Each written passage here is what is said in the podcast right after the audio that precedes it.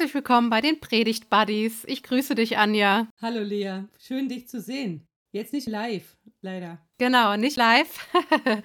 sehr, sehr schön.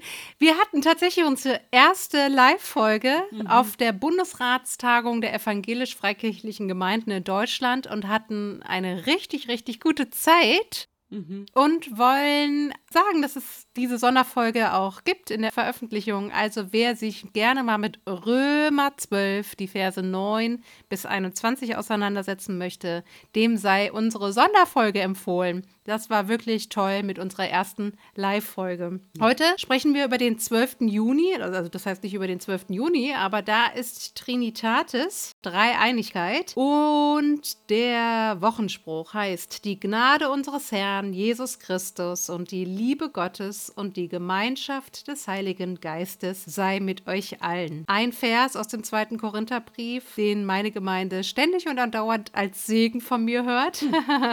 also ein Segen, den ich sehr oft spreche.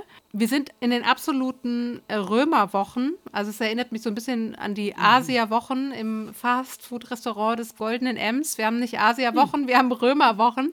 Das ist jetzt echt. So. Ja. Das ist jetzt echt schon irgendwie der vierte oder fünfte Römertext, den wir besprechen werden. Es geht um Römer 11, Vers 32 ist in Klammern. Ich habe ihn jetzt erstmal weggelassen und es geht um die Verse 33 bis 36 und dann sprechen wir über den Römertext, auch über Trinitatis. Und du liest uns den Text vor. Und ich bitte dich, dass du damit startest und uns wie immer auch verrätst, nach welcher Übersetzung du liest. Ich lese mal wieder nach der neuen Genfer Übersetzung.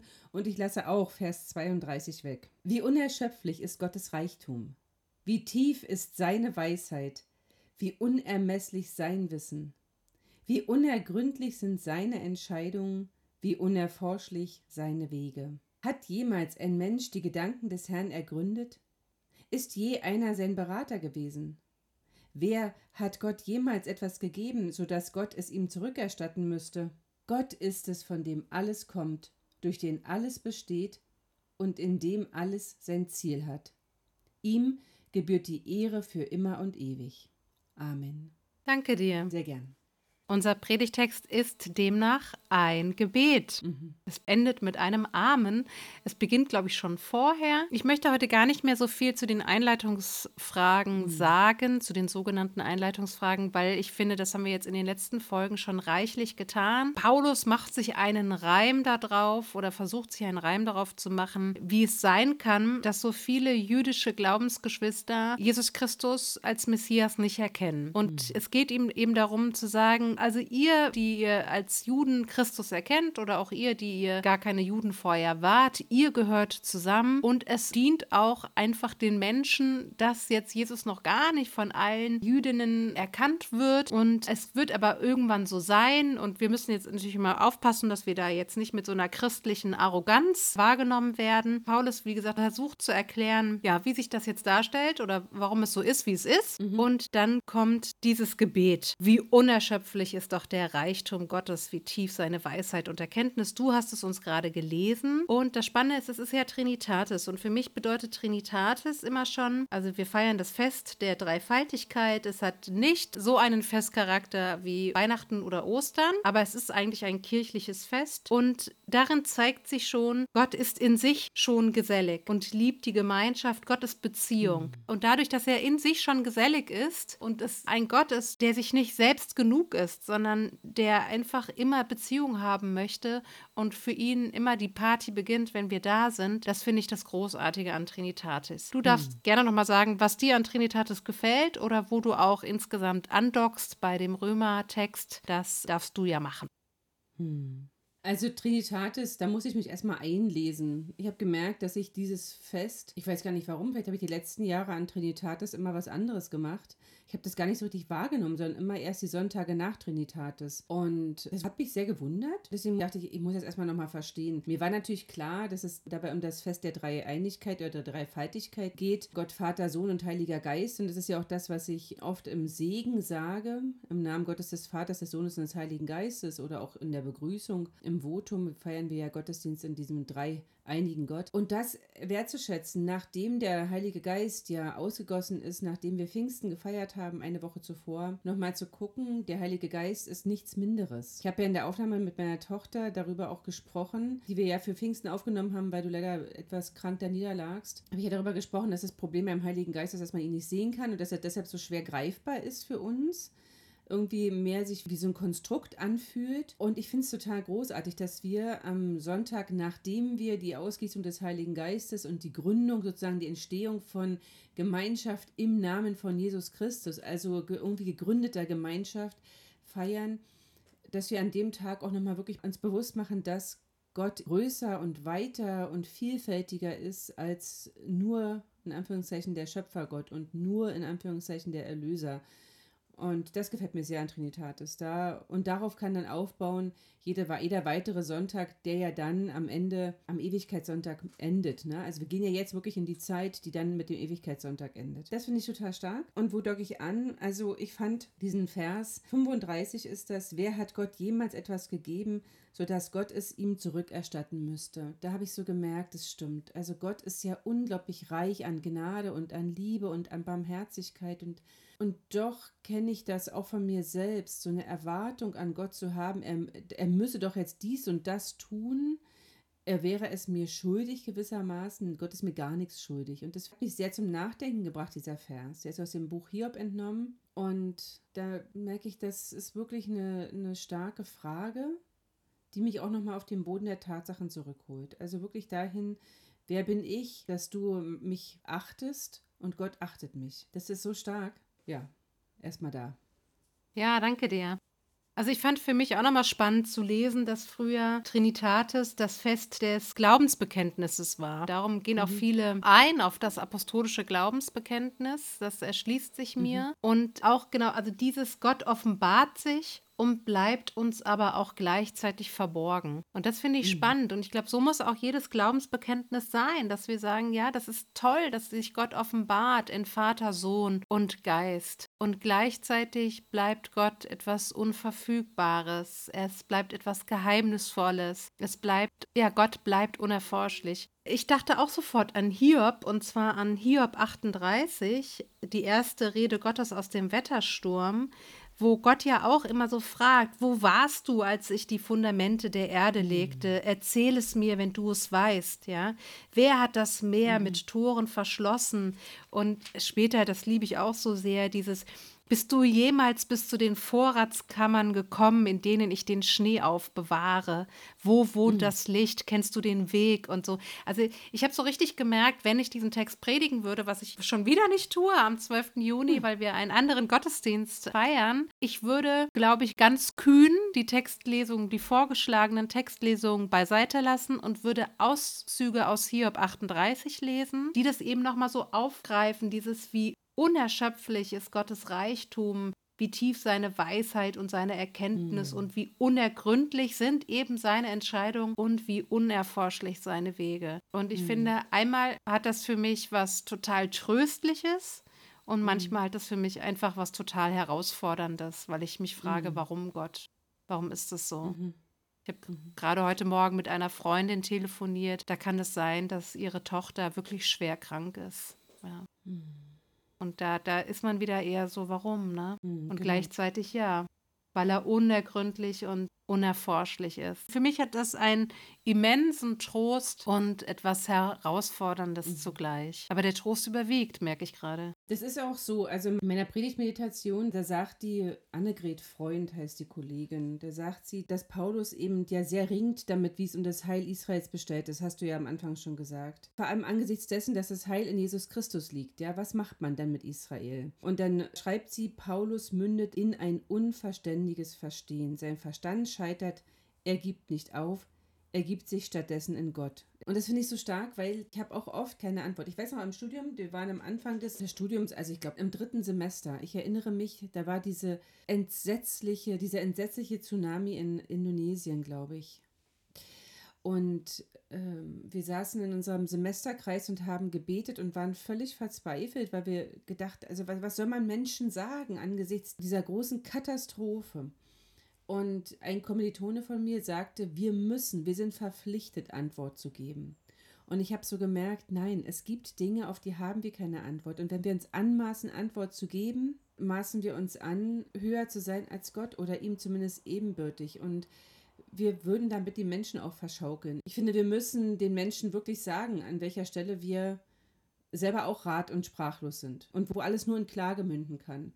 Und so kommt mir ja Paulus hier auch vor. Er ist ratlos, er ist voller Klage, er liebt sein Volk, aus dem er stammt und er möchte natürlich gern, dass sie doch den Heiland erkennen. Also kann er eigentlich sich nur in Gott gründen. Und das finde ich ganz stark.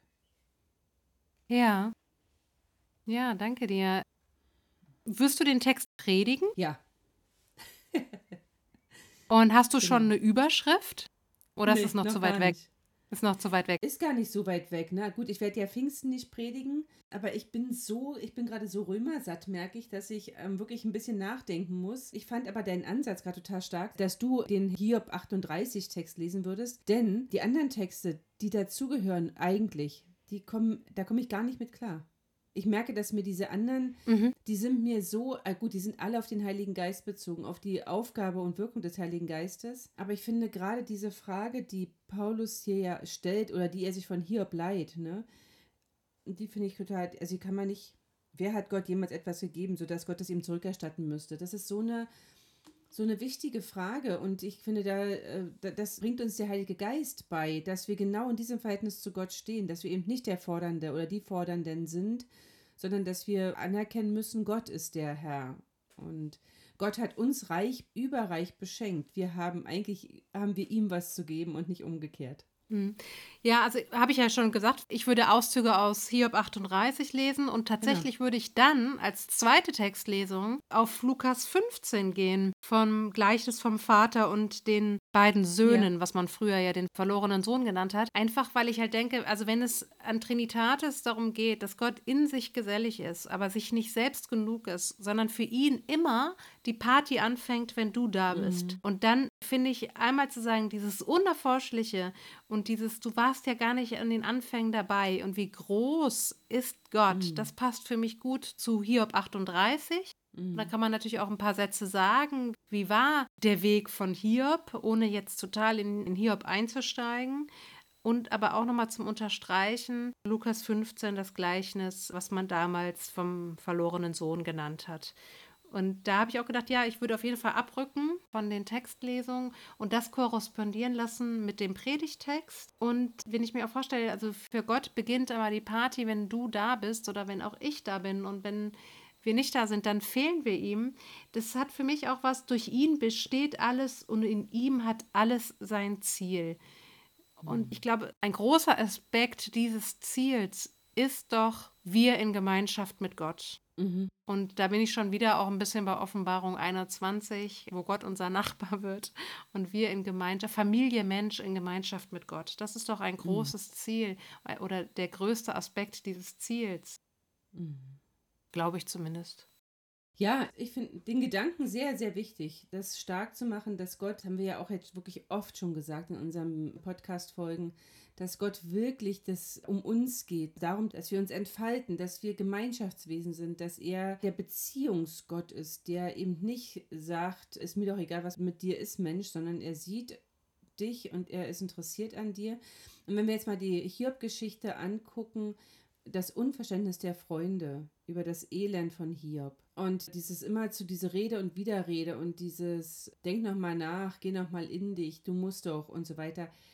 Und dann kommt eigentlich von Gott wirklich, also eigentlich blickt ihr es alle nicht. Das finde ich mhm. total stark. Und es ist auch, auch wir Christen dürfen uns gar nichts darauf einbilden, dass wir diese Einladung annehmen konnten, ja. Das ist, ich finde, das ist für mich so. Es verbietet jegliche Arroganz, ne? Ja, ja, ja, genau. Mhm. Und das, finde ich, muss bei Trinitatis auch wirklich vorkommen. Also dieses einerseits offenbart sich Gott in Vater, Sohn und Geist und gleichzeitig bleibt Gott nicht zu fassen, mhm. nicht in Worten, nicht mit dem Verstand, auszugsweise stückwerkmäßig mit dem Herzen. Mhm. Gott bleibt einfach unerforschlich. Wir hatten in der Adventszeit immer dieses Thema zwischen Geheimnis und Rätsel. Es bleibt dabei, ein Rätsel könnten wir enträtseln, aber Gott ist kein Rätsel, er bleibt auch Geheimnis. Mhm. Und, und ich finde, das, da sind wir schon wieder auch in unserem unverfügbaren Terrain als Predigende, weil das für uns ja auch so unverfügbar ist, wieder, und dieses Fass möchte ich gar nicht erneut aufmachen, ist es Trost oder Vertröstung. Mhm. Ja, aber das geht ja immer mit. Also musst du gar nicht aufmachen, das Fass. Das geht immer das mit, ist, genau. Das ist ja offen. Mhm. Und das ist auch was, was ich so erlebe als Predigende. Es ist auch für mich unverfügbar, was am Ende beim Hörer, bei der Hörerin ankommt. Ja. Also ich gebe alles, was ich geben kann, sozusagen. Also ich bin diejenige, die sich äh, hoffentlich gut genug vorbereitet. Und ich gehe da nicht einfach so rein und gucke nach dem Motto, mal sehen, was der Heilige Geist mir heute Morgen schenkt. Mm, und doch bin ich im Vorbereitetsein total abhängig vom, von der Gnade Gottes, vom Heiligen Geist, der das, was ich mit meinem Mund ausspreche, dem Hörer ins Herz äh, fallen lässt. Also da, oder, oder und der Hörerin. Ich glaube, da das ist das, was wirklich unverfügbar ist und das, was eben auch Paulus erkennt. Ja, es ist, er kann es nicht, er kann den Glauben seines Volkes, aus dem er stammt, nicht machen. Ja. Es ist frustrant, es ist für ihn schrecklich, er kann es aber nicht verändern. Das Volk Israel zeigt gar kein oder nur in sehr geringem Ausmaß Interesse daran, von diesem Gott mehr zu erfahren, der sich in Jesus Christus zeigt für sie ist wirklich an der Schwelle, Gott hat diese Welt geschaffen und er begleitet sie. Schluss. Propheten, ja, aber der Messias, das wird eine andere Angelegenheit sein, eine andere Sache. Das kann nicht so ein, so ein durch und durch pazifistischer und von Liebe durchdrungener sein. Das ist nicht möglich. Und, das ist, ich kann das auch niemandem glaubhaft machen. Ich kann nur davon erzählen, was ich glaube. Und ich kann dann nur darauf hoffen und setzen, dass der Heilige Geist diesen Glaubenssamen aufgehen lässt. Und der Rest, also ist nicht in meiner Macht. Und das macht mir dieser Text sehr deutlich. Mhm. Was würdest du sagen, ist das Evangelium? Kannst du da schon was greifen für deine Predigt, wo du denkst, ja, okay, das naja, wird... der Vers 36, ne, ist ja, Gott ist es, von dem alles kommt, durch den alles besteht und in dem alles sein Ziel hat. Das ist für mich Evangelium. Damit sehe ich mich so sehr in Gottes Hand mit ihm verwoben. Das sagt ja Paulus auch, in ihm leben, weben und sind wir. In ihm bin ich alles und ohne ihn bin ich nichts. Das ist ja mein Leben. Ich merke das ja, dass es mein Leben ist. Und ob ich jetzt Predigerin bin oder ich bin mit Menschen einfach so unterwegs, ohne, ohne, sie, ohne zu predigen, ich merke, dass Gott total mein Lebensinhalt ist. Und das, glaube ich, ist das. Das ist für mich das Evangelium in diesem Text. Und durch ihn ist all das möglich. Auch das Erkennen, dass Gottes, was wie, der Text eben anfängt, der Reichtum Gottes, der unerschöpflich ist, seine Weisheit, die unermesslich ist und unergründlich die Entscheidung. Also ich finde dieses, ja, unergründlich die Entscheidung, das hat, ja, das ist wirklich eine Gratwanderung zwischen Trost und Vertrösten, aber das ist am Ende, man, wir erkennen immer erst im Nachgang, immer erst hinterher, was gut war, ob es gut war. So ist es auch mit dem, was wir erleben.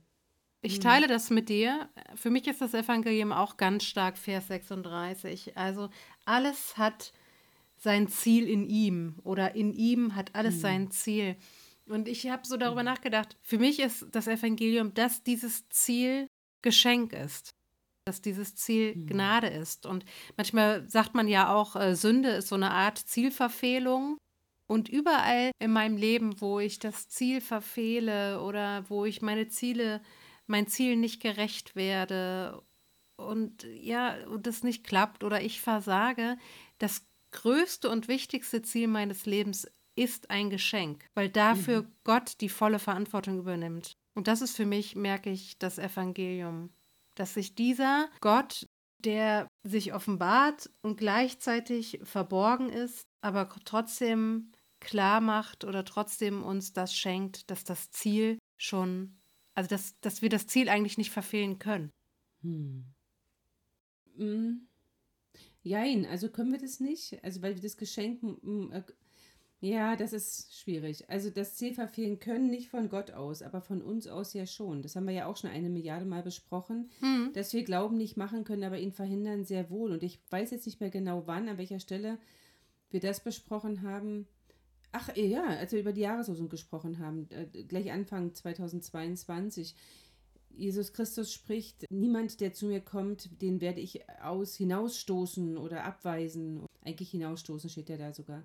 Und da haben, haben wir darüber gesprochen, dass wir Glauben nicht machen können, aber ihn können ihn verhindern.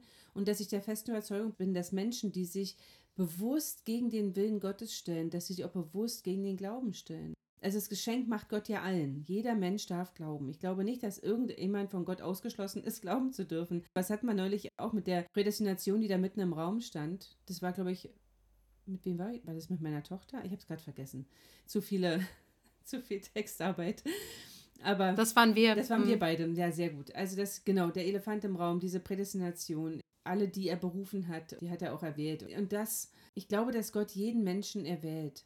Aber ich glaube auch, dass Menschen diese Erwählung verfehlen können, weil sie sich bewusst entscheiden, das nicht zu wollen. Und was dann passiert am Ende des Lebens, also was ja auch bezeugt ist, dass Jesus äh, hinabgestiegen ist ins Reich des Todes, also so dieses, na, bezeugt, na, ist es gar nicht bezeugt, das ist etwas, eine, eine Überzeugung, dass Menschen bis zum letzten Atemzug die Chance haben, die ausgestreckte Hand Gottes zu ergreifen, sein Geschenk anzunehmen und nicht nur anzunehmen, sondern es sogar auszupacken. Das ist so meine ganz, ganz große Hoffnung. Aber ich merke, ja, wenn ich ein Aber sage, dann mache ich meine Hoffnung schon wieder kaputt. Also, und ich merke dazu oder ich entdecke oder beobachte dazu, dass Menschen eben ganz bewusst aus egoistischen oder aus welchen Gründen auch immer die Liebe Gottes einfach ablehnen. Also sie wollen es einfach nicht. Sie wollen auch sich nicht zurücknehmen. Sie wollen nicht, wie wir es ja auf der Bundeskonferenz besprochen haben, einander, den anderen höher schätzen als sich selbst. Sie wollen es einfach nicht. Und was macht man? Was ist mit denen? Da habe ich dann wirklich die große Hoffnung, am Ende, am Ende das letzte Wort spricht Gott. Genau, und das meine ich, wenn ich sage, das Ziel kann am Schluss nicht verfehlt werden, weil das Geschenk ist. Damit meine ich die Perspektive Ewigkeit. Wir haben auch darüber gesprochen, wir können als Mensch unsere Bestimmung verfehlen unsere Bestimmung, die Schöpfung zu mhm. bewahren, beispielsweise. Ne? Mhm. Und dass es uns auch unterscheidet von den Tieren, dass wir einen Auftrag haben und eine Bestimmung mhm. haben. Und unsere Bestimmung auch zu lieben, mhm. das können wir verfehlen. Aber das Geschenk, das Ziel im Sinne von Perspektive Ewigkeit, da glaube ich, dass wir das nicht verfehlen können. Und da kommen wir natürlich, und das können wir jetzt in unserem Podcast nicht mhm. leisten, darüber sprechen, gibt es einen dualistischen Ausgang? Ja, nein, vielleicht. Mhm. Und da gehen ja die Meinungen natürlich auch sehr auseinander. Aber ich habe die Hoffnung, dass alle Menschen in diesem Ziel Ewigkeit aufgehoben mhm. sind. So sehr sie auch ihr Ziel verfehlt haben oder ihre Bestimmung verfehlt mhm. haben in diesem irdischen Leben. Ja. Ja, ja. Also wenn ich das nicht glauben könnte, ich hoffen könnte, ich müsste verzweifeln. Weil mir wirklich, also es geht mir nicht nur um die Menschen, die ich persönlich lieb habe, sondern eben auch um eigentlich um jeden Menschen, weil ich immer, ich hoffe immer für alle Menschen das, das Beste. Wirklich das Beste. Selbst, selbst für so schreckliche Gestalten wie Wladimir Putin, selbst für ihn hoffe ich ja das Beste. Selbst für ihn ist ja meine Hoffnung und mein Gebet und der Segen, dass er erkennen möge. Ja, so, genau. Ja, also. Genau, genau. Wir, wir kommen, wir müssen was. Wir müssen wirklich zum Schluss kommen. Naja. Ja, also, Gott ist sich nicht selbst genug und liebe Gemeinde, sei dir auch nicht selbst genug. Das ist ja auch mhm. etwas, was äh, Trinitatis eine Rolle spielt. Mhm. Hast du einen Schlussgedanken? Ja, hier von Karl Barth, ja, aus dem Römerbriefkommentar. Gott erkennen heißt anbetend stillstehen vor ihm selber, der in einem Lichte wohnt, da niemand zu ihm kann. Dieses, also vor allem mhm. dieses Gott erkennen heißt anbetend stillstehen vor ihm selber. Das ist so, ich glaube tatsächlich, in dem Moment, wo, man, wo ein Mensch Gott erkennt, erkennt er sich selbst auch. Und das heißt innezuhalten. Und das finde ich ganz stark. Das kann man auf jeden Fall, finde ich, sollte man das mit in die Predigt hineinnehmen. Dieses, diese Erkenntnis von Karl Barth. Und da kann man ja auch mal ein bisschen meditieren, was das bedeutet, ja. Mm. Vor allem von, man beachtet diese sehr elegante Formulierung, vor allem auch von Rogate herkommt, ja. Ja, ja, sehr gut. ja, schön. Genau. Ich danke dir sehr. Wir haben uns rangetastet. Haben wir. Ich freue mich auf die nächsten Aufnahmen und wir wünschen allen Hörenden alles Liebe mhm. und viel Inspiration. Ein gutes Trinitatisfest. Es wird wieder weiß. Viel Gemeinschaft. Viel, viel Gemeinschaft, Gemeinschaft, genau. Genau. Und es wird wieder weiß von den liturgischen mhm. Farben her. Und vielleicht muss man Trinitatis einfach ein White Dinner veranstalten. White Dinner, eine schöne Idee. Also auf jeden Fall werde ich unser Kreuz umgestalten. Das kriegt jetzt ein rotes Tuch zu Pfingsten und wird dann ein weißes bekommen zu Trinitatis und danach wird es grün. Ich freue mich drauf. ich mich auch. Alles Liebe. Alles Liebe. Tschüss. Tschüss.